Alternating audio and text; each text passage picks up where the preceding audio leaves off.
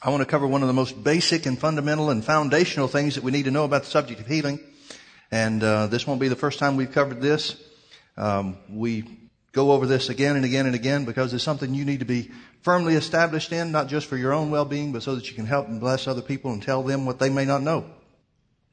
Acts chapter 10, Peter is uh, preaching at Cornelius' house. Now, the, the context surrounding this, the circumstances surrounding this story, are that um, uh, Peter was in a certain place and um, uh, a certain town, and, and um, as he was waiting for dinner to be fixed, he was up on the housetop and he fell into a trance and had a vision. And the Lord spoke to him and said some things, and, and I won't go into the whole story, but told him that three men were coming to see him. Now, the reason three men were coming to see him is because the day before, the owner of the house that they came from, a man named Cornelius, had a vision and an angel appeared and said that, Peter was over at the, at the other town in a certain man's house, told where he was, and said that uh, Cornelius and his household should send for Peter where, whereby they could hear words of him so that they would know what to do and so they could be saved. So that's exactly what these three men were doing. So Peter came down from the housetop found these three guys. Next morning they went over to, back over to the, the other town where Cornelius was and his household and, uh, and he was there and the whole house was full of folks. Cornelius had told about the vision and told about the angel and what the angel said and here's the guy that's coming. So he's got a whole crowd, big crowd. All of his family are there. Everybody he could gather up is in the house. So Peter starts teaching about Jesus, starts telling about Jesus. Now these are Gentiles, and so um, Peter's a little wary of uh, the ministry that uh, that he is engaging in, because at that point in time the Jews didn't know that it was okay to preach the gospel to the Gentiles, and this is one of the first examples of that. But in Peter's preaching, how he begins to tell about Jesus and the things that Jesus did, we want to pull verse 38 out of there, how that Peter summarizes by the Holy Ghost Jesus' ministry, or at least his healing ministry. He said, how God anointed Jesus of Nazareth with the Holy Ghost and with power, who went about doing good and healing. I'm so glad that the Holy Ghost knew we'd need to know that healing was good. Who went about doing good and healing. Healing has to be good then, doesn't it? Who went about doing good and healing. Now who did he heal? All that were oppressed of the devil. For God was with him. Now folks, I want you to see a couple of things here. First of all, it said Jesus was anointed. Can I ask you a question? How do you anoint God? Who can anoint God? You can't even say that God can anoint himself. How could God anoint Jesus? Well, there's only one answer, and that is if Jesus was here on the earth as a man, not as God. Because if he's here on the earth as God, who needs to anoint him?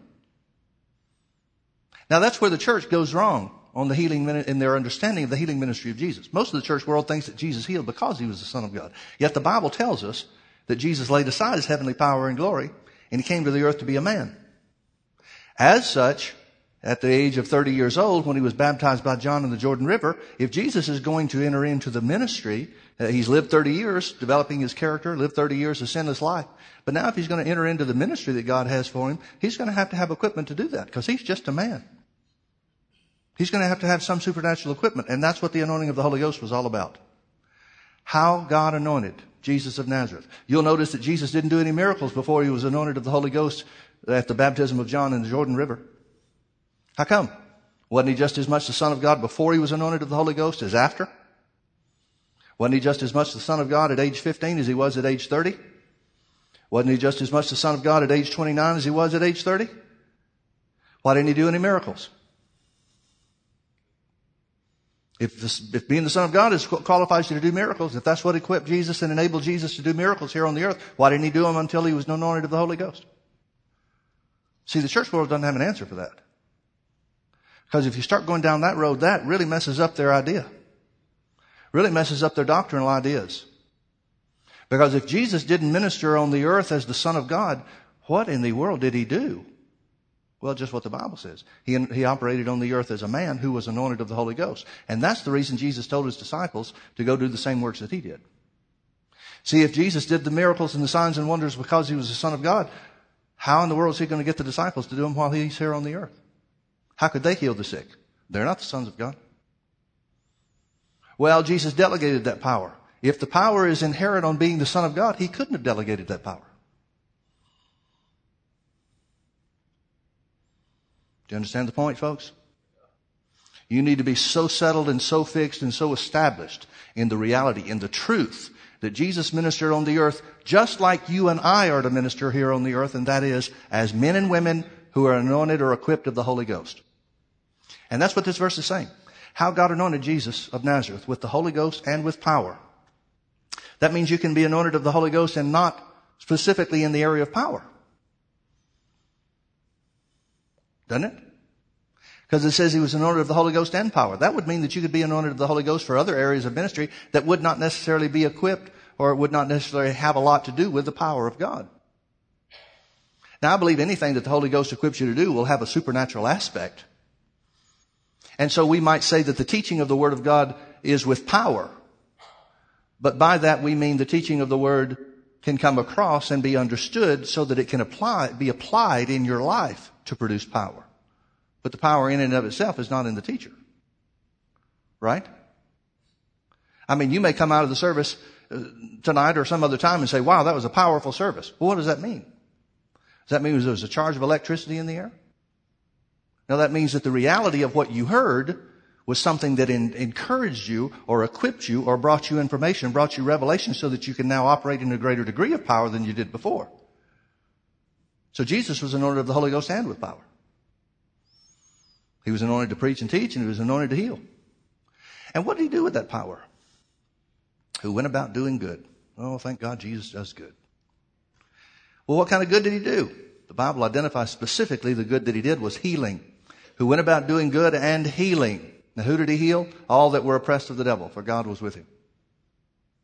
All that were oppressed of the devil, for God was with him. Can I ask you to find me any place in the Bible where Jesus had to ever check to see if somebody was sick because God wanted them to be, or if they were sick because they were oppressed of the devil?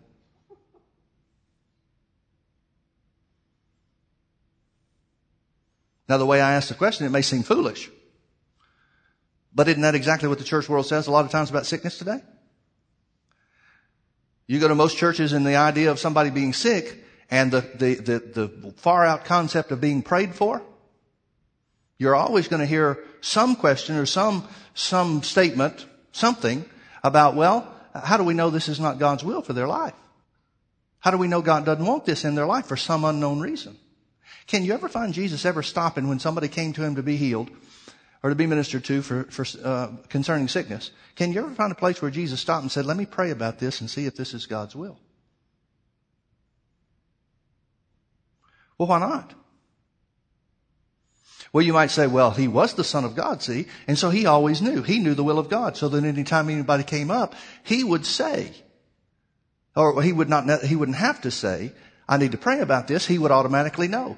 Well, then why didn't he ever find anybody that was the will of God for them to be sick? Can you find any example in the scripture where Jesus said, no, you need to be sick because God's trying to teach you something? Is there any example like that in any way whatsoever? And then again, some people, bless their heart, they're trying to find a reason to be sick. They say, well, you know, Pastor Mike, just because it's not there doesn't mean that it didn't happen. I got a problem with that. Because if that's the prevalent idea in the church world today, and we don't have an example of it in the Bible, then God did us an injustice by not letting us know that this is the way it is sometimes.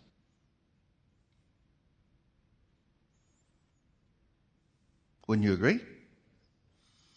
How God anointed Jesus of Nazareth with the Holy Ghost and power, who went about doing good and healing all that were sick, all that were oppressed of the devil, for God was with him. Notice that God was with him to heal all that were oppressed of the devil. The reason God was with him, at least one of the reasons, is to heal all that were oppressed of the devil. That was a work of the Holy Ghost in Jesus' ministry. Now turn with me over to Luke chapter 13. We're going to come back to Acts chapter 10 a little bit later. But look with me over to Luke chapter 13. Here's an example of healing in Jesus' ministry. We'll start in verse 10. It says, And he was teaching in one of the synagogues on the Sabbath, and behold, there was a woman which had a spirit of infirmity. This word infirmity can mean weakness or it can mean sickness. And it's usually the context, depending on the context, is how it's, uh, uh, what the meaning is. In this case, it means sickness. She had a spirit of sickness on her. In other words, there is sickness that's being enforced by the devil. Now you might say, well, is that different from normal sickness? If so, only in degrees. Because all sickness is enforced of the devil in some way or another. We just found that out in Acts chapter 10, verse 38. So here's this woman who had a spirit of infirmity 18 years. That's a long time to have something, isn't it? She had the spirit of sickness 18 years and was bowed together and could in no wise lift up herself. Now, in my thinking, that means she's bowed over at the waist some way or another so that she's looking at the ground and can't lift herself up and, bend, and, and straighten herself out. Now, to what degree, we don't know. We don't know if she's been over at 90 degrees or if she's been over at 45 degrees. We don't know. But the Bible says she's been over and she can't straighten up. Bottom line, that's her issue, right? The work of the devil in her life and in her body is to keep her from straightening herself up and living a normal life. So she couldn't lift up herself, and Jesus saw her. When Jesus saw her in verse 12, he called her to him and said, Woman, thou art loose from thine infirmity. Now, the word loosed here is really interesting to me because it's the same word translated redeemed in, in uh, Ephesians chapter 1 and verse 17. Or, I'm sorry, verse 7. Let me read this to you real quick. Ephesians chapter 1 in verse 7, Paul is writing to the church, and it says, uh, well, maybe we ought to back up to verse 6 to get the context. It says, To the praise of the glory of his grace, wherein he, God, has made us accepted in the beloved. Well, he's got to be talking about the, the work of Jesus then, doesn't he? In whom, through Jesus, in other words, verse 7, we have redemption through his blood, the forgiveness of sins according to the riches of his grace now, what does the word redemption mean in Ephesians chapter 1 and verse 7? It means Jesus accomplished something to provide us something. Now, redemption involves a lot of different things, or several different things at least. Redemption is all about freedom. Redemption, the concept or the, the, the word redemption, carries with it the idea of a payment of a ransom so that somebody is set free. And that's exactly what Ephesians 1.17 or 1.7 is saying to us. It's saying we have been set free by the blood of Jesus. Jesus shed his blood. Jesus offered himself as a sacrifice for the purpose of payment of a ransom to satisfy the claims of justice so that you and I could be free. Now that's what Jesus says over in Luke chapter 13. Back to Luke chapter 13 verse 12. When Jesus saw her, he called her to him and said unto her, Woman, thou art loose from thine infirmity. You are redeemed. You have been ransomed. You are set free.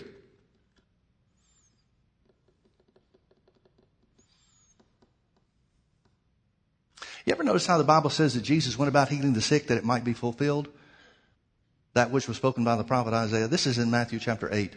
It says, uh, when the evening was come, they brought unto Jesus many that were possessed with devils and had divers diseases, and, and he healed them all, that it might be fulfilled, which was spoken by Isaiah the prophet, saying, Himself bare our infirmities and bore our sicknesses.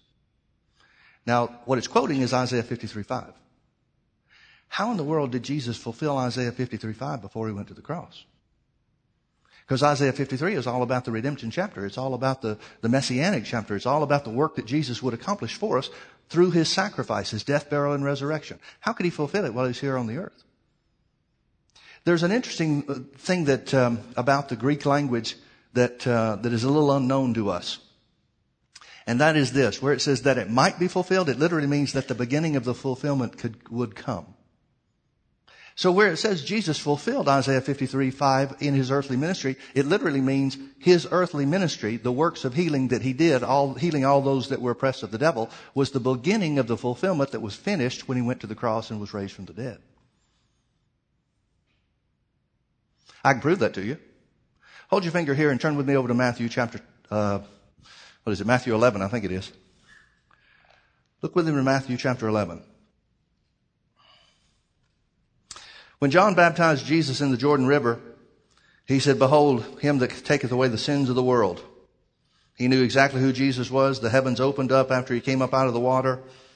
And everybody knew, everybody understood. Well, I say everybody. John understood. Maybe not everybody, but everybody heard the voice. But John understood who he was. But John was put in prison. You remember, uh, he began to speak against Herod. Herod um, uh, took his brother's wife, and uh, it was a real wrong thing to do and immoral thing to do, and it made a big scandal. It was the big scandal of the day, and John started preaching out against it.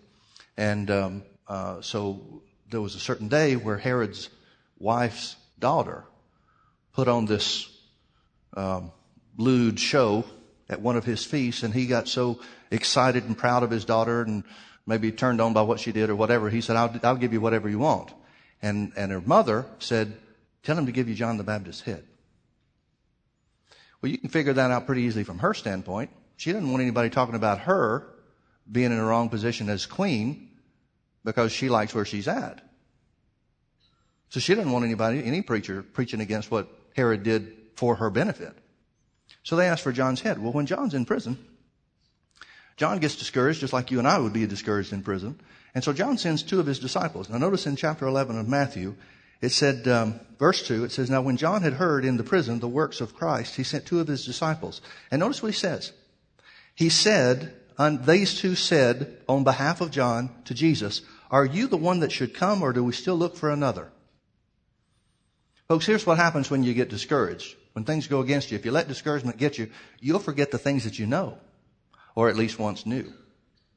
John knew who he was. He knew who he was because he's the one that saw heaven open and heard the voice from heaven. But now he's asking. Now notice what Jesus says. Jesus doesn't condemn him. He doesn't put him down for where he's at or the, the position that he's taken or even the questions that he's asked. Notice what Jesus' response is. Jesus said unto them, verse 4, Go and show John again the things which you do hear and see. Well, what do they see? The blind receive their sight and the lame walk. The lepers are cleansed and the deaf hear. The dead are raised up and the poor have the gospel preached unto them. And blessed is he who shall not be offended in me. What's he saying? He's saying the proof of him being the Messiah were the earthly works, the miracle works, the healing works that he did. And that's all he identifies here as healing works. He did other, other works, he did other miracles, but the only ones he identifies to tell John were the healing works, healing miracles. And he said that was the proof of him being the Messiah. His earthly healing works were the proof of his messianic mission. Do you see that? That's the beginning of the fulfillment. What Jesus did here on the earth was the beginning of the fulfillment of Isaiah 53:5. Himself took our infirmities and bore our sicknesses. So back to Luke 13. Jesus sees the woman that's been over, can't lift herself up. And he says, woman, thou art redeemed. You are loosed. You are set free from your infirmity. The price has been paid. And he laid his hands on her and immediately she was made straight and glorified God.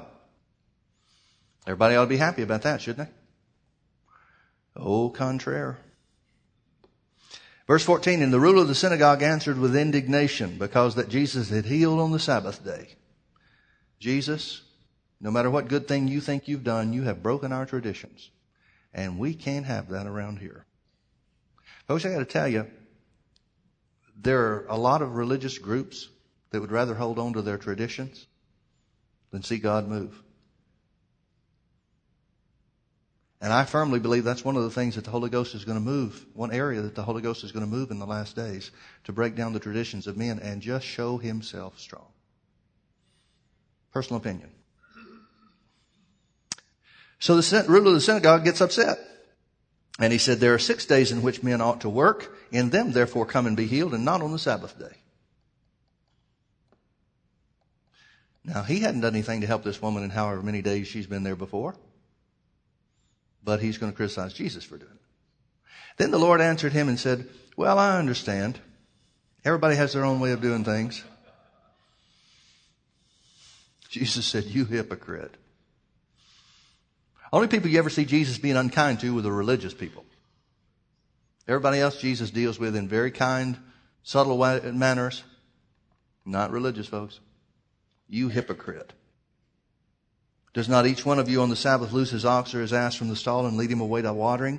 Now notice verse 16. And ought not this woman, being a daughter of Abraham, whom Satan has bound, lo, these 18 years be loosed from this bond on the Sabbath day? Now Jesus' point is very simple. He's saying, you loose your animals so that they can get water on the Sabbath day. Contrary to the law of Moses. Well, not really the law of Moses, but the, the tradition related to the law of Moses. Not the Torah, but the Talmud. The Talmud was all kinds of rules and regulations telling you how many steps you could walk, uh, you know, how heavy something could be and, and still be legal for you to lift on the Sabbath day. Just all a bunch of rules and stuff that the law of Moses never really uh, entailed or, or dealt with. And so Jesus is, is very simply saying, you'll treat your animals well enough to make sure that they have water. contrary to the traditions of men regarding the Sabbath. But you're going to try to keep this woman from being helped and set free on the Sabbath day. And there's two reasons why she ought to be helped. Number one is she's a daughter of Abraham. That seems to indicate that healing belongs to her.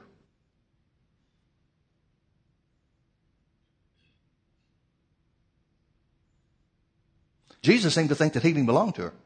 He said, ought not this woman, being a daughter of Abraham, what does being a daughter of Abraham have to do with anything? Well, wasn't the promise of the Messiah made to the Jews? Therefore, isn't all the works of the Messiah, the works that the Messiah would do, didn't that belong to the Jews too? Well, then as a daughter of Abraham, she's in line for it. She deserves, according to God. Now, man might not think so, but according to God, she deserves anything and everything that Jesus was sent here to do. It belongs to her. And you can find a lot of places in the Old Testament, not even related to Jesus, where healing was provided for the Jews. Healing was not an unknown thing. It was just unknown like the, the, the measure and the manner that it worked through Jesus. Nobody ever seen it like that before. But there were many cases where people had been healed through the law. There were places where the law of Moses provided for healing. So Jesus said, first thing, that she deserves it because she's a daughter of Abraham. The blessings of Abraham are hers. Well, the Bible says if you walk in the Word, if you keep the commandments of God, as a part of Abraham's blessing, He'll take sickness away from the midst of you and the number of your days you'll fulfill. He's saying that belongs to her because she's a daughter of Abraham. But then the second thing that he says, the second reason is, is germane and specific to our discussion tonight, and that is, he said one of the reasons, one of the two reasons that she deserved to be set free is because Satan has bound this woman for 18 years. How God anointed Jesus of Nazareth with the Holy Ghost and power, who went about doing good and healing all that were oppressed of the devil. Well, this must be one of the women that was, one of the individuals that was oppressed of the devil. In fact, folks, everybody that Jesus healed was oppressed of the devil. That's why Jesus never had to stop and pray to find out if it was God's will for them to be sick or for them to be well. Because he knows that sickness is always of the devil. Sickness is never the will of God. Ever, ever, ever. It's impossible for it to be the will of God. Let me prove it to you with another couple of scriptures. Turn with me over to John chapter 10. We could take all night and spend more time going through scriptures than you've got time to look at. But we'll just pick out a few. The Bible says in the mouth of two or three witnesses, let every word be established. John chapter 10. Notice Jesus says in verse 10, he says, the thief, he's talking about the devil, comes not but for to steal, kill, and to destroy. He's saying here's the devil's job description. Anything that steals, anything that kills, anything that destroys is of the devil.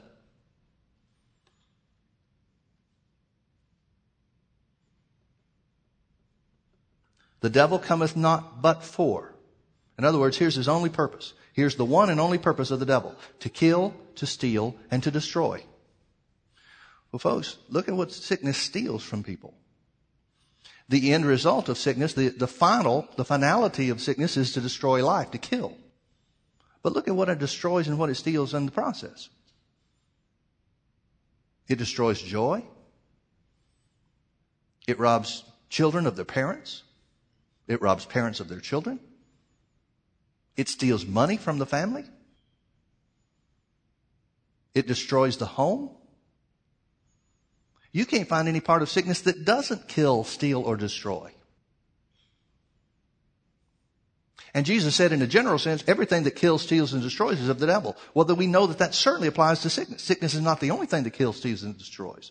So there's other things that the devil's involved in too. But sickness is absolutely a part of what kills, steals, and destroys.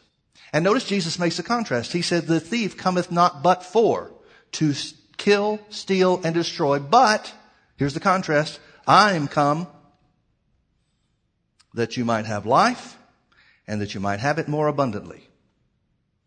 I am come that you might have life and that you might have it more abundantly. Folks, I want you to understand something. Sickness is destroyed by the life of God.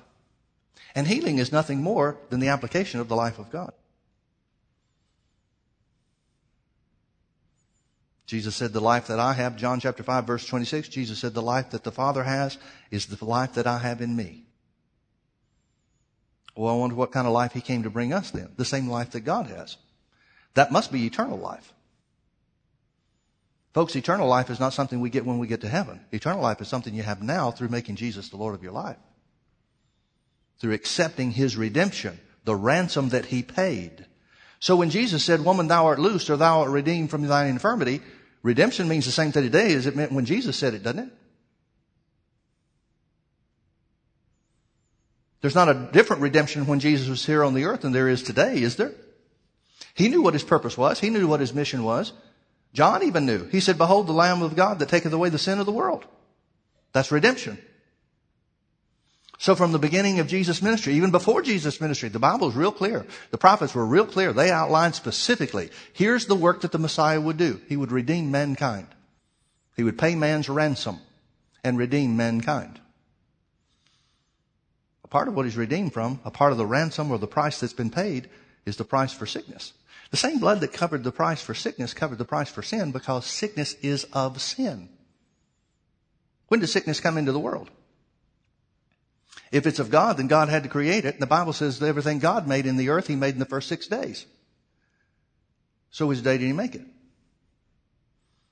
You don't see it on any of the, the lists for day one, two, three, four, or five, or six. And then the Bible says God rested. It literally means He put an end to everything that He made. So if God made sickness, He had to make it in one of the first six days. Somebody show me where He made it. He didn't. At the end of the six days, he looked at everything and said, it is very good. And notice God says things are good when there is no sickness present. Because sickness was not in the earth. When does sickness come into, on the scene then? After Adam and Eve fell. Sin opened the door to everything that kills, steals, and destroys because that's the point where Satan became the God of this world. According to 2 Corinthians 4 4. Satan is the God of this world. He's the one that through sin came through the door of God's creation to bring death, both physical and spiritual, to bring poverty, and to bring sickness. Which incidentally, the Bible says that those are the exact three things that you're redeemed from by the blood of Jesus. Spiritual death, sickness, and poverty. Let me give you another proof text, and I'm going to just talk to you about this principle. While you're doing that, turn with me over to John chapter 9. While I tell you about this one, I want you to see John chapter 9, because here's one that the church used against me that really caused me some problems in, in uh, believing in and, and about what the Bible says concerning the healing ministry of Jesus. Do you remember that there was a time in Jesus' ministry where he cast a devil out of somebody and, and the Pharisees came to him and claimed that he was casting devils out by the power of the devil? You remember that story? Well, Jesus answered it pretty simply with the same principle that I want to share with you. And that is, he said, if Satan is divided against Satan, then his kingdom cannot stand. His kingdom will fall. Well, that's not just true where Satan is concerned. That would be true for God, wouldn't it? If Jesus is working in contrary or cross purposes with the will of God, which he never did, Jesus said his whole purpose here on the earth was to do the will of his Father. But if any one person operates in cross purposes with the one that sent them, that's going to cause the destruction of their kingdom.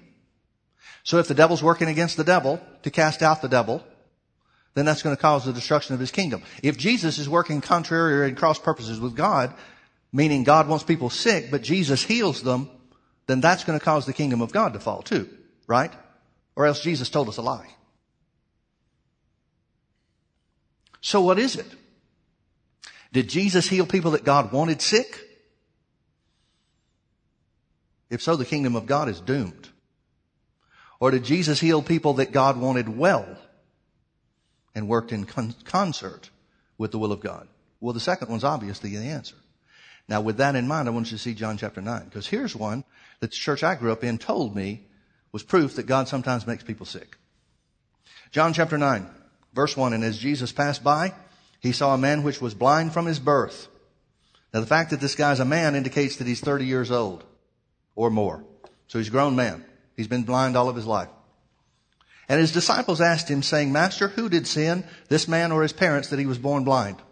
Now stop reading everything else and let's talk about their question. Verse 2. Their question is, who sinned? Now what does that tell us first and foremost? That tells us the disciples. in all their great wisdom, understood that sickness was the byproduct of sin. Their only question is who sinned? They're not saying did sin cause this problem? They're saying who sinned? Can you see that? That goes back to what we said in the creation. Sickness was not made by God.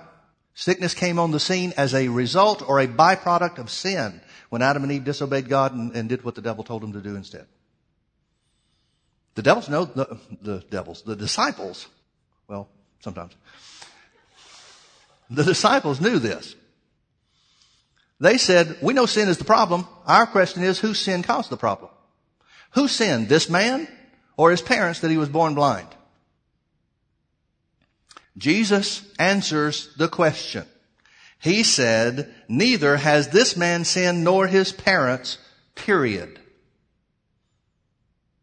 Now he's going to say some other things, but that's the answer to the question. The question is who sinned? The man or his parents? Jesus said neither one.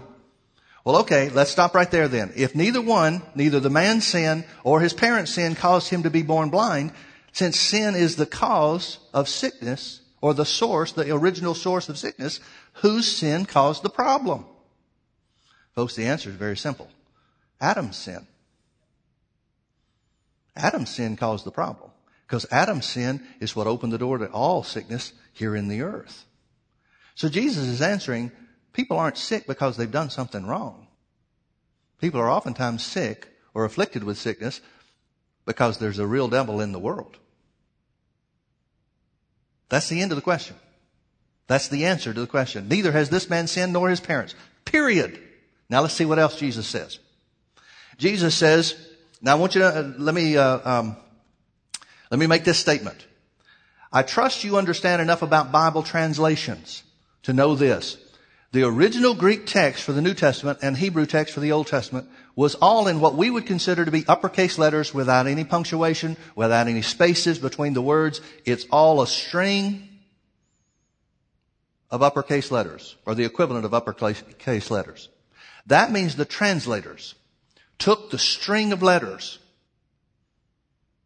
and they made punctuation. They divided it in chapters and verses for reference sake. They're the ones that added all the stuff in there. Now folks, the text is inspired by God, not necessarily the punctuation. Not necessarily the translation from the Greek to the English. Now the translators did a, a marvelous job, in my opinion, to, to the, uh, to the great degree, to a great degree. But you need to understand that every translation is based on two things. One is their knowledge of the language, and the second is their understanding of God. So if somebody, there are many things that you can look at in, from the scripture and, and see with greater clarity and understanding after you learn and grow in the things of God than you did the first time you saw them. Well, how does that work for the translators? If they're operating on a low level of understanding about God and they translate something, they're going to translate according to their understanding about how God works. And therefore that's going to influence the punctuation. It's going to influence the verse designations, delineations between chapters and so forth. It's going to influence everything they did. Just because, just the same way it would influence everything you did. Now with, with what I know about God and what I've learned through experience, there are a lot of places in the Bible that I would change punctuation. If I'm translating, there are things that I'm going to change punctuation and there are things that I'm going to recognize, well, this fits with this. I wouldn't divide that up. It just comes through experience. It comes through knowledge and, and the increase of knowledge. So you need to understand, punctuation is not sacred. You with me? You have just as much right based on your understanding of God through the scriptures to punctuate the Bible as the translators did. Because the translators, the, trans, the, the punctuation was never a part of the original text. There is no punctuation in the original text. So I'm going to take some liberties based on my knowledge of God. Now, you judge it. I'm not asking you to take my word on anything. I want you to judge this based on what you know of God and know from the scriptures. Jesus answers the question as he always did. Neither has this man sinned nor his parents, period. Then he goes to talk about something else. He said, but that the works of God must, that, but that the works of God should be made manifest in him, comma, I must work the works of him that sent me while it is day. Period. The night cometh when no man can work. Period. As long as I'm in the world, I am the light of the world. I'm telling you folks that what Jesus is saying is that Adam's sin was the problem, not this man or his parents' sin, and I'm here to do a work in him to bring him healing. The church I grew up in told me that Jesus is answering, saying, it wasn't this man's sin, nor his parents that sinned. It was important for him to be born blind so that I'd have somebody to heal when I came across him. Now, I don't care how you parse words. That means God was behind it. If God was behind it, then that means he caused this man to be blind for 30 or 30 plus years And I can't, I can't by any definition identify that as good. Can you? How could that possibly be good? Look at what he stole from him. Stole years of happiness. Stole his opportunity to be a normal kid growing up. Run and play like other boys. Look at what it was stolen from him. That sounds to me like it falls into the devil's work job description. Yet the church I grew up in based on the punctuation, told me that Jesus is saying, no, I needed somebody to heal when I came down the road this day. And so God caused him to be blind all these years. I would submit to you folks that if that's true, we've got some pages to tear out of the Bible. The ones that we just looked at. We've got to tear out of the Bible. You've got to do away with Acts 10.38. Because Acts 10.38 says Jesus was anointed with the Holy Ghost and power and healed all that were oppressed of the devil. If God made this guy sick, then what Peter said in Acts chapter 10 was a lie. If God made this guy sick, then what Jesus said in John chapter 10 and verse 10 was a lie. The thief comes but for to kill, steal, and to destroy, eh, except when God makes people sick or blind. But I am come that you might have life and have it more abundantly. It's impossible for that to be true if God made this guy sick. Impossible. So you decide for yourself. You're going to tear up your Bible or you're going to accept that it's different from what the denominations might have told us. Neither is this man sin nor his parents, period.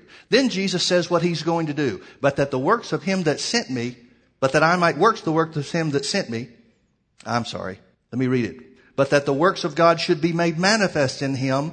I must work the works of him that sent me while it's day. Now let me ask you a question. It's very easy to identify what's God doing in this and what's the devil doing in this.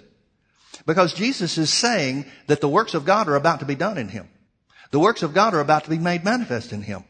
He does not say that sickness is the work of God manifest in him. He says, I'm about to do the works of God. Those works of God are about to be made manifest in him because I'm here to do the works while it's day. What work did Jesus do? He healed the guy, didn't he? Well, then can we conclude anything other than healing had to be the works of God that was manifest in? Manifest in him? Is there any other conclusion we can draw from that? The work of God that was done was a healing work. So God's idea, God's will, God's plan in this thing was heal the guy. Well, then who made him sick? Well, Acts 10.38 is still true. How God anointed Jesus of Nazareth with the Holy Ghost and power, who went about doing good and healing all that were oppressed of the devil. This guy was oppressed of the devil. He was blind because of the devil. Not because of God, because of the devil. Now turn back with me to Acts chapter 10. Let me close with this. I want to tell you a couple of stories. That's, uh, well, what, five, five witnesses from the New Testament. I think. Four or five. I don't know how many it was. Plenty and enough to build a case on. Acts chapter 10. How God anointed Jesus of Nazareth with the Holy Ghost and with power who went about doing good and healing all that were oppressed of the devil for God was with him. This verse of scripture has been used in some, uh, some, uh, marvelous and miraculous ways that I know of. And I'm sure there are a lot of things that we don't know of. But there was a man by the name of John Alexander Dowie that had a church in, in Chicago, Illinois, the Chicago area. And this was back in, um, uh, well, it would have been in the 1800s sometime. I'm not sure exactly when this happened. But Alexander, John Alexander Dowie was a, uh, a gentleman that uh, was pastoring a church, and it was kind of a, uh, a city or a township parish type thing. It was, uh, it wasn't what you would consider, well, it was, uh, it was a liturgical type of church. He wasn't an Episcopalian or anything like that, but, but there was a real formality to the church and a real formality to the group that he was part of and that type of thing. Well, there was a, a plague that came through that, uh, that area.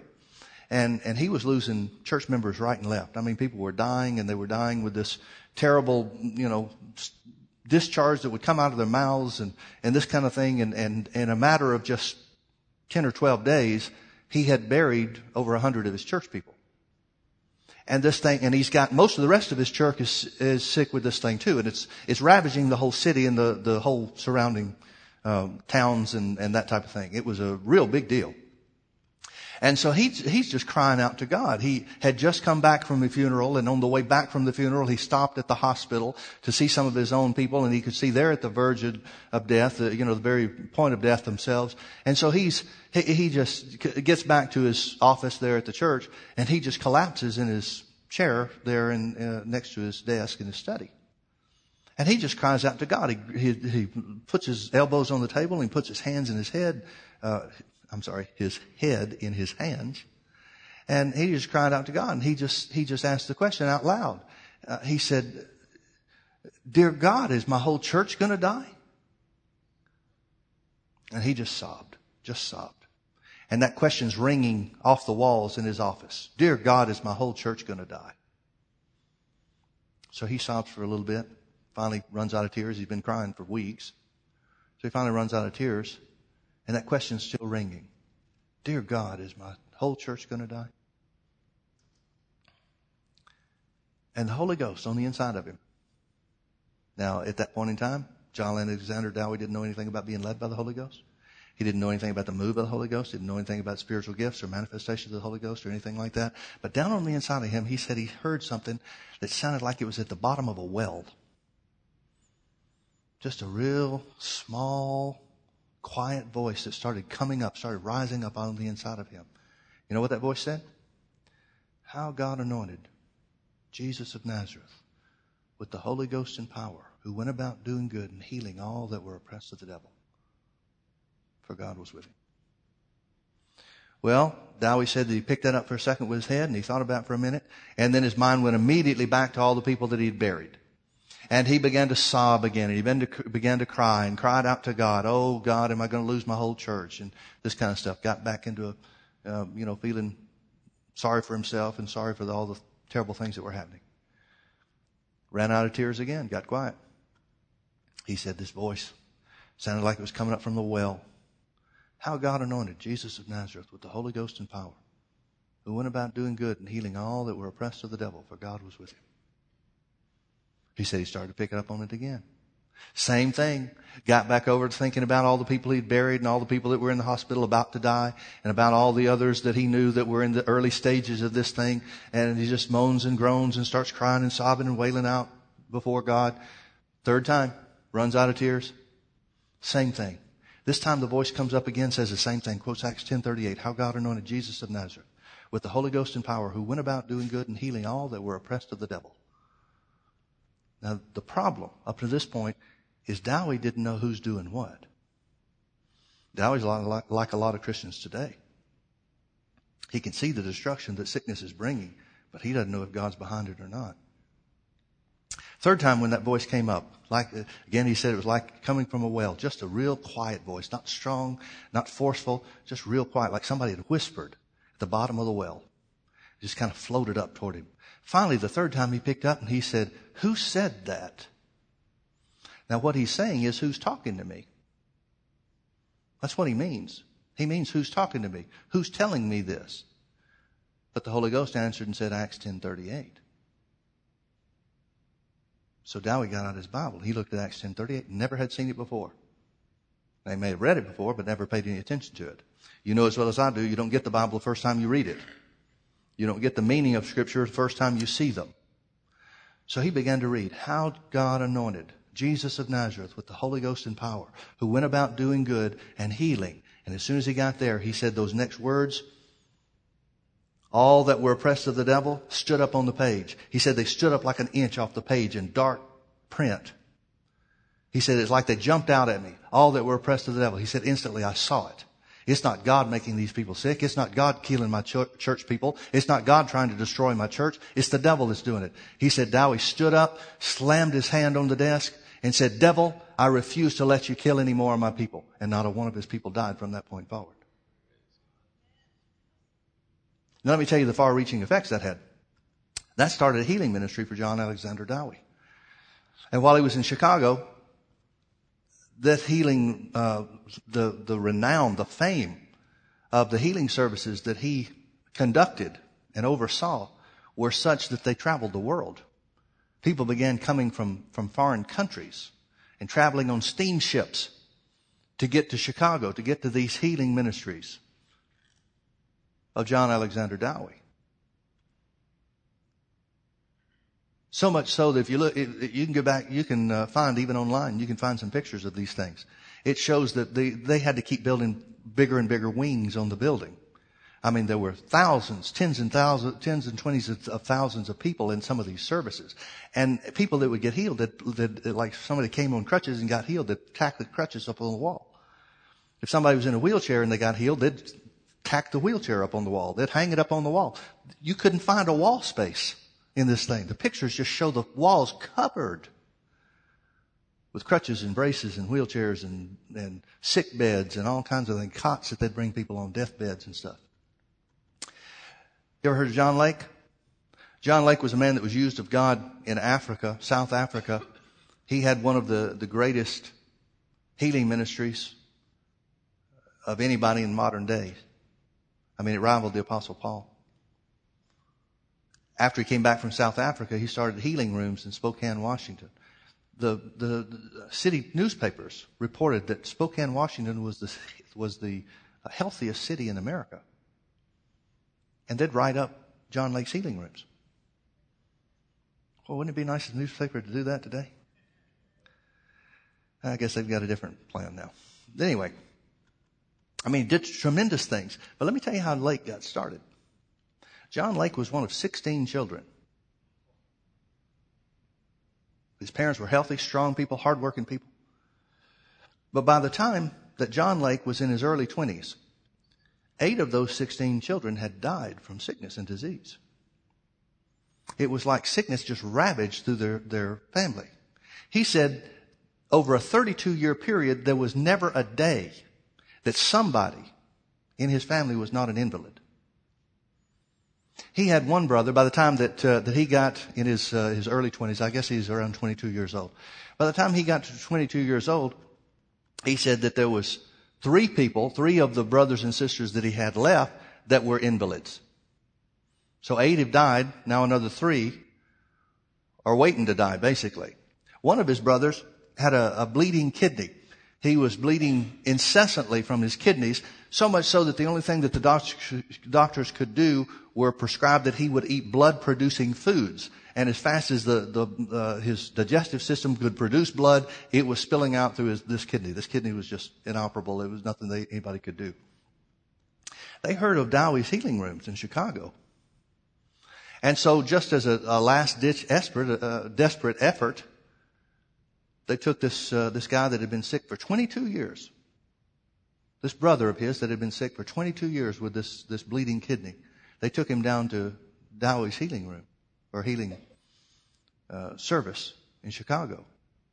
And he was healed, instantly healed. Guy walked four miles home. Never had another problem. Man, that created a stir in the family. Because all they know is sickness. He had another sister that had an issue of blood of some type. Or I'm sorry, the sister had uh, uh, cancer, breast cancer. It started off with one cancer and it was operated in, operated on. Now this is back in the early 1900s. And, you know, things were a lot different then than they are now. And so they had mutilated her breast trying to get out this cancer. And the end result was they had not gotten out the cancer and four more tumors had appeared in her breast. So there were five total tumors in this one breast. She's just wasting away. She's losing over a pound a day. This thing is just eating her from the inside. They took her down to Dowie's healing service. She was instantly healed.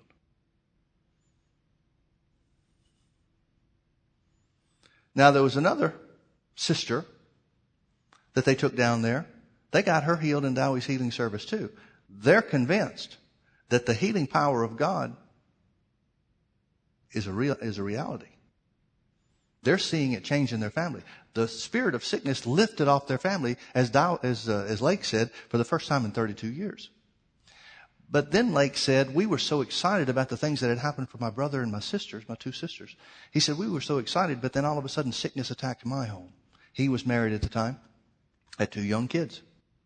And he said that his wife had come from a family and his, her family had uh, had tuberculosis throughout her family and she had tuberculosis too. And so she was afflicted with, the, with the tuberculosis in such a, to such a degree that there would be times where she would just fall unconscious in the middle of the floor. There were times where he'd come home, find her unconscious in the floor or in the bed or whatever, thinking that she was dead, but she wasn't. She was at the verge of death, but, um, you know, it's just this thing repeatedly. And with tuberculosis, you know, there's coughing up uh, lung tissue and, and bloody flux type stuff and that type of thing. So it was it was a real terrible, terrible thing, terrible situation.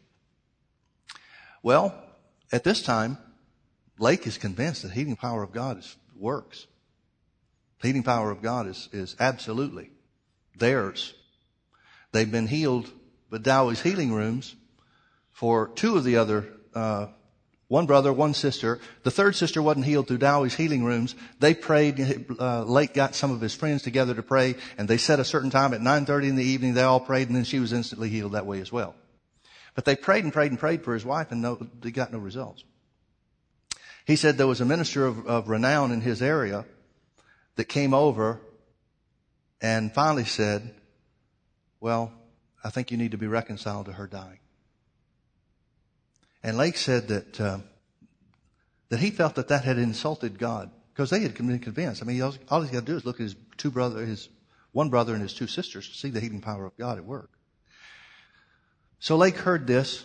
He turned around and went upstairs to his room. Just mad. Slammed his hand down on the desk and his Bible was right there. He picked up his Bible and he threw his Bible down on the, on the middle of the bed. he said, God, where are you? You know what his Bible opened to? Acts 10:38. How God anointed Jesus of Nazareth with the Holy Ghost and power, who went about doing good and healing all that were oppressed of the devil. Lake said that was like a bolt of electricity going through him when he read that scripture. He said it was like a bolt of electricity that went through him. He got up, went back downstairs. This preacher, this unbelieving preacher, is still there, the one that's reconciled to her going home, trying to talk him into it. He goes downstairs, grabs him by the seat of the pants, and pushes him out the front door turns around, closes the door, goes over, lays hands on his wife, then stops and he thinks, you know, I got other people to pray for my sister. Let me call friends to pray for her too. So he got some friends on the phone, told them we're going to pray at such and such a time within just a few minutes. Prays, time comes, he prays, she's instantly healed. Lake said this. Lake said, with what had happened with my two sisters and my brother, he said, news went out everywhere about that. And then what had happened with my wife being healed, those four people, those four examples, those four incidents of healing, he said when people found that out, and he said it seemed to go everywhere. It went through the, through the, the, the township that we were in. It went through the nearby counties. He said when that, when, um, uh, when that got out, when the news of that got out, he said people have always asked me, often asked me, how did you get into the healing ministry? He said, I didn't have a choice. Everybody's heard about what's happening. Everybody's wanting to come by the house and have us pray for sick, the sick. Pray for people to be healed. He said, I didn't have a choice. I wonder if it's supposed to be that way, folks. It was that way with Jesus. Bible says that Jesus was so busy ministering to the sick that a lot of times he and his disciples didn't have time to stop and eat. Oh, those days are coming again. Now, folks, don't get me wrong. I'm, I'm not trying to say, well, you know, the good old days are around the corner far as I'm concerned, we're experiencing some good old days right now. We just went around the room and gave testimonies of people that have been healed through, just through healing school, not just through other things, but just through healing school. We could fill a book.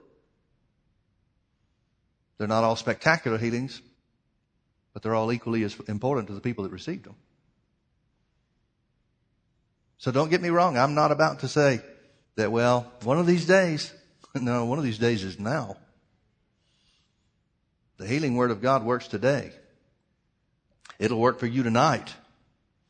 But I do believe that we're entering into an area where there's a wave of God that's going to carry us over into healing.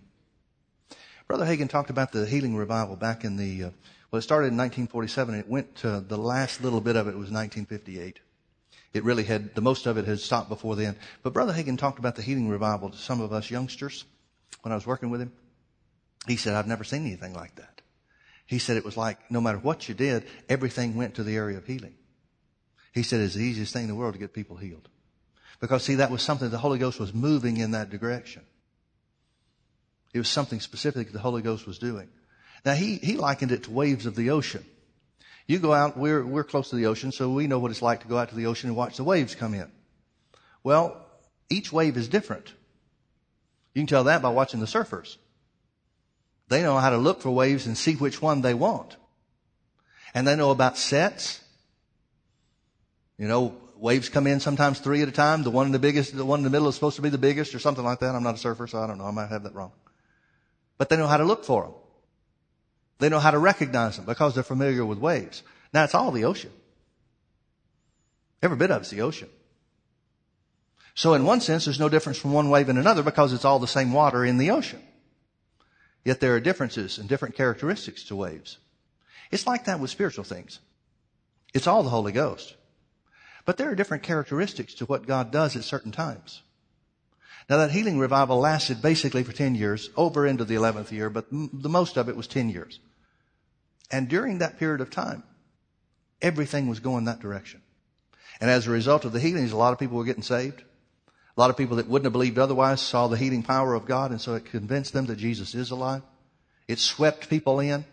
Not only did it bring blessing and benefit to those that were sick, but it swept people into the kingdom of God.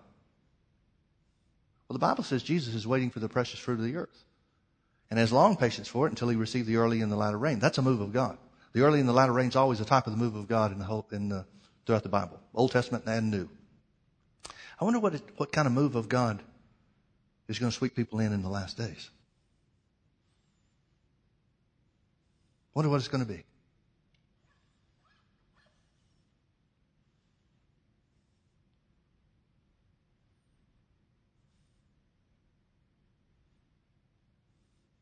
I wonder if it's going to be anything like what Jesus did. I wonder if it's going to have anything to do with the same works that Jesus said we'd do. Oh, folks, I'm telling you, the best days for the church are still ahead. The best days for the church are still ahead. You know what was interesting is Brother Hagin said that uh, that the Lord spoke to him about the healing revival before it ever happened. Two years before it happened. Well, actually, it was more than two years. It was four years before it happened. It was uh, well, maybe not quite four. It, toward the end of 1944, World War II was winding down. It finally ended in uh, in 1945. But in uh, in 1944, during the um, the fall, I believe it was of 1944, if I got the story right, or remember the story right, Brother Hagin said he was praying and the Lord spoke to him. And he said this. He said, there's a wave of healing that's coming at, uh, at the end of World War II. Well, World War II ended it uh, in 1945, but it was two years later before the healing revival started. So the Lord was right. It was at the end, but not immediately at the end. He said there's a wave of healing that's, uh, or healing revival. Um, no, he called it a wave of healing. He said there's a wave of healing that's coming at the end of 19, or at the end of World War II. Well, at that point in 1944, people were just talking about the possibility of the end of, of World War II. I mean, it wasn't, wasn't anything that anybody was counting down the days or anything like that. It was just that victory was finally in sight. So he said at the end of World War II, there'll come a revival or a wave of healing. And he said, it'll last for a short time. And after that, it will end. And then he told Brother Hagin some specific things to do related to the healing revival or the healing wave. That's one thing about the moves of God. The moves of God are always for short periods of time. You look at the ministry of Paul, I mean, the book of Acts, wow. But if you look at Paul's ministry, and he was in ministry over 35 years, he had a 10 year window where he was most effective. In a 10 year window, he planted all the churches that he planted, and he wrote all the letters that he wrote to the church. It was a window. Folks, God works with windows or waves, whichever way you want to look at it. Specific things, specific moves, specific emphasis for a specific time. I wonder what he's got planned for the last window.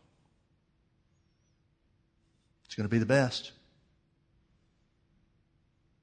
It's going to be what the Bible calls the glorious church. It's going to bring about the precious fruit of the earth that Jesus is waiting to come back for. Brother Hagin told these healing revival. Well, during the healing revival, there was a um, there was a, a, group of ministers that got together. Gordon Lindsay started it. It's called the Voice of Healing. Gordon Lindsay is the founder of Christ for the Nations. His wife Freda, I'm not sure if she's still alive or not, but uh, anyway, Christ for the Nations is still going on in Dallas.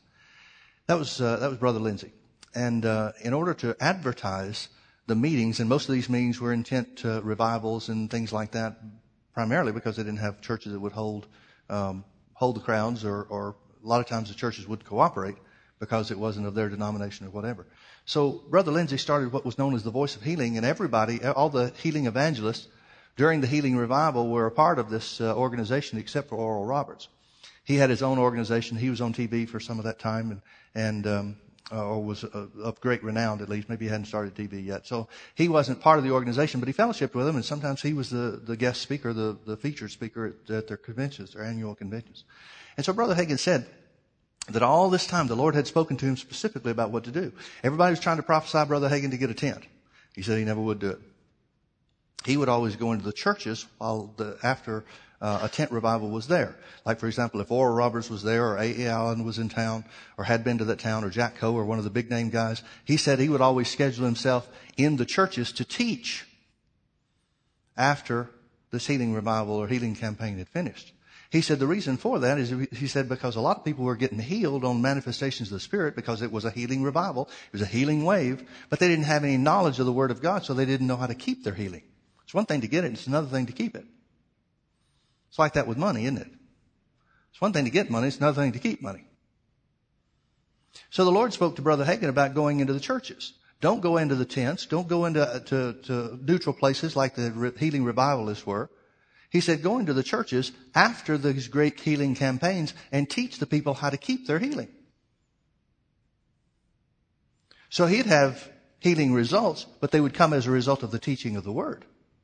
So God told him to do something spe- uh, specific and different than most of the other people did in that period of time. And Brother Hagin said in the, um, in the, uh, I think this would have been about the, the, well, maybe the early 50s. Brother Hagin told these guys they were having uh, uh, workshops where it was just a ministers only type thing, and and it was um, uh, a whole bunch of people, you know, several hundred of these healing revivalists, some of the biggest name people out there, guys that were having 25 and 30 and um, well, what was it? I think Oral Roberts had a tent that would seat 35,000 people, so um, Jack Coe built one that would seat 36. Had to outdo him. And so he said he would have these guys that would have these, these huge crowds. He said, Brother Hagin said that the Lord came upon him one day because he had been praying about some things. He could see where the, the healing revival was going to wane. He could see where it was going to end and why. And so he, he told one of these guys, uh, there was a, it was a roundtable type thing, and so there was a lot of ministers there, some of the biggest name people in the, in the country that were part of the healing wave, the healing revival. And so Brother Hagin told him, he said, when, uh, when all you boys are gone, I'm still going to be here. Well, Brother Hagin, you got to realize, back in those days, Brother Hagin was a little, little fish in a big pond. I mean, the way I talk about him is like he's the only guy that ever lived, you know, but it wasn't that way. He was a real little fish compared to these guys. And he said, when all you good boys are gone, all you fellows are gone, I'm still going to be out there. And here's why. Because you're building your ministries on the manifestations of the Spirit, and I'm building mine on the Word, and the Word never fails. Well, it happened just the way he said. The healing revival came to an end. That window closed. And all those big name people, they had nowhere to go, nothing to do. It was the end of that period. But Brother Hagin's ministry began to just took off, built stronger and stronger, bigger and bigger, better and better. Because the word never fails, folks. So let me encourage you on something. And, and you're going to see some different things. There are some, there's some different ways that the Holy Ghost is moving with different churches and different groups right now. But if they're not based on the word, they won't last. That window will close. Don't get closed out with it. Don't be on the wrong side of the window when it closes. It has to be based on the Word. Anything that's going to last is going to be based on the Word. That's why Jesus was so solid and ministered in such a variety of ways because it was always based on the Word. I believe that the last day move of God is going to be a healing wave too, but it's going to be a healing wave based on the word, not apart from it. Time will tell whether I'm right or not. We'll see. Well, I've talked long enough. I'm not anywhere near finished, but this might be a good place to quit. Let's all stand. Hallelujah. Hallelujah. You know, one of the things that breaks my heart as much or more than anything else is when I see Christians, bless their hearts, that are facing critical conditions of sickness and they don't know if God's behind it or not. I know with some of these CaringBridge websites and, and some, there may be others that, uh, that are out there that I'm just not aware of, but things where, where Christians are going through just devastating things for themselves and where their families are concerned. And the, the, the responses that people get on this about just accepting whatever the Lord's will is and, and things like that. People that don't have a clue. They're letting the, the devil destroy their lives and they don't know who's doing the destroying. Oh, that breaks my heart. I wonder how God feels about that. I wonder how Jesus feels about that. He paid for the price. He paid the price for it to be done. And people argue about whether or not it's the will of God. Folks, sickness on any level is never the will of God. Ever. Let's lift our hands and thank God for healing. Thank you, Father, that healing is available to us because of the work of Jesus. We don't have to do anything to get healed except to believe and receive. Oh, Father, healing is just as easy to receive as Jesus as the Lord of our lives. Just as we receive Jesus as our Lord and Savior, we can receive Jesus as our healer. Because the price was paid. Same price, same act, same work. Father, we love you. We thank you so much for your great plan of redemption. Jesus, thank you for your sacrifice for us. Let it never be said of us that we left any part of your sacrifice not taken advantage of. Let it never be said of us that any person in this room failed to reach out in faith knowing that you're on our side to effect our healing from the top of our head to the soles of our feet. Uh, yeah, I see that, Lord. I know. You just tell me when. I see it. You just tell me when. Thank you, Lord, for your goodness. Thank you, Holy Spirit, for guiding us into healing. You guide us into all truth. You guide us into the truth of healing. In Jesus' precious name. We love you, Father. It's so good to be healed. It's so good to be healed, Father. You know how we struggled with sickness for so long. It's so good to take our healing by faith, just simply because Jesus paid the price for it, and to say, I receive. In Jesus' name, I receive. Healing is mine now by faith. In Jesus' name. Oh, Father, it's so good to be healed. So good to know that we can count on you so good that we can know that the same Spirit that raised Jesus from the dead is quickening our mortal bodies too. The life of God. The life of God that fills our spirit is healing our flesh. In Jesus' name. In Jesus' name. In Jesus' name. Hallelujah. Hallelujah.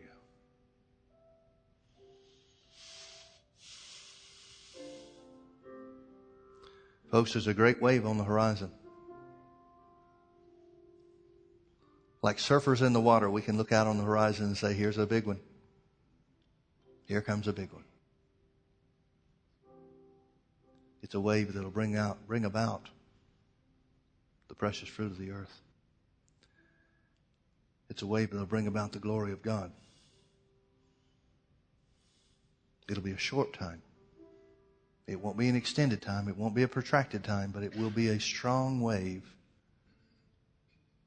for a specific time. And then shall the end come.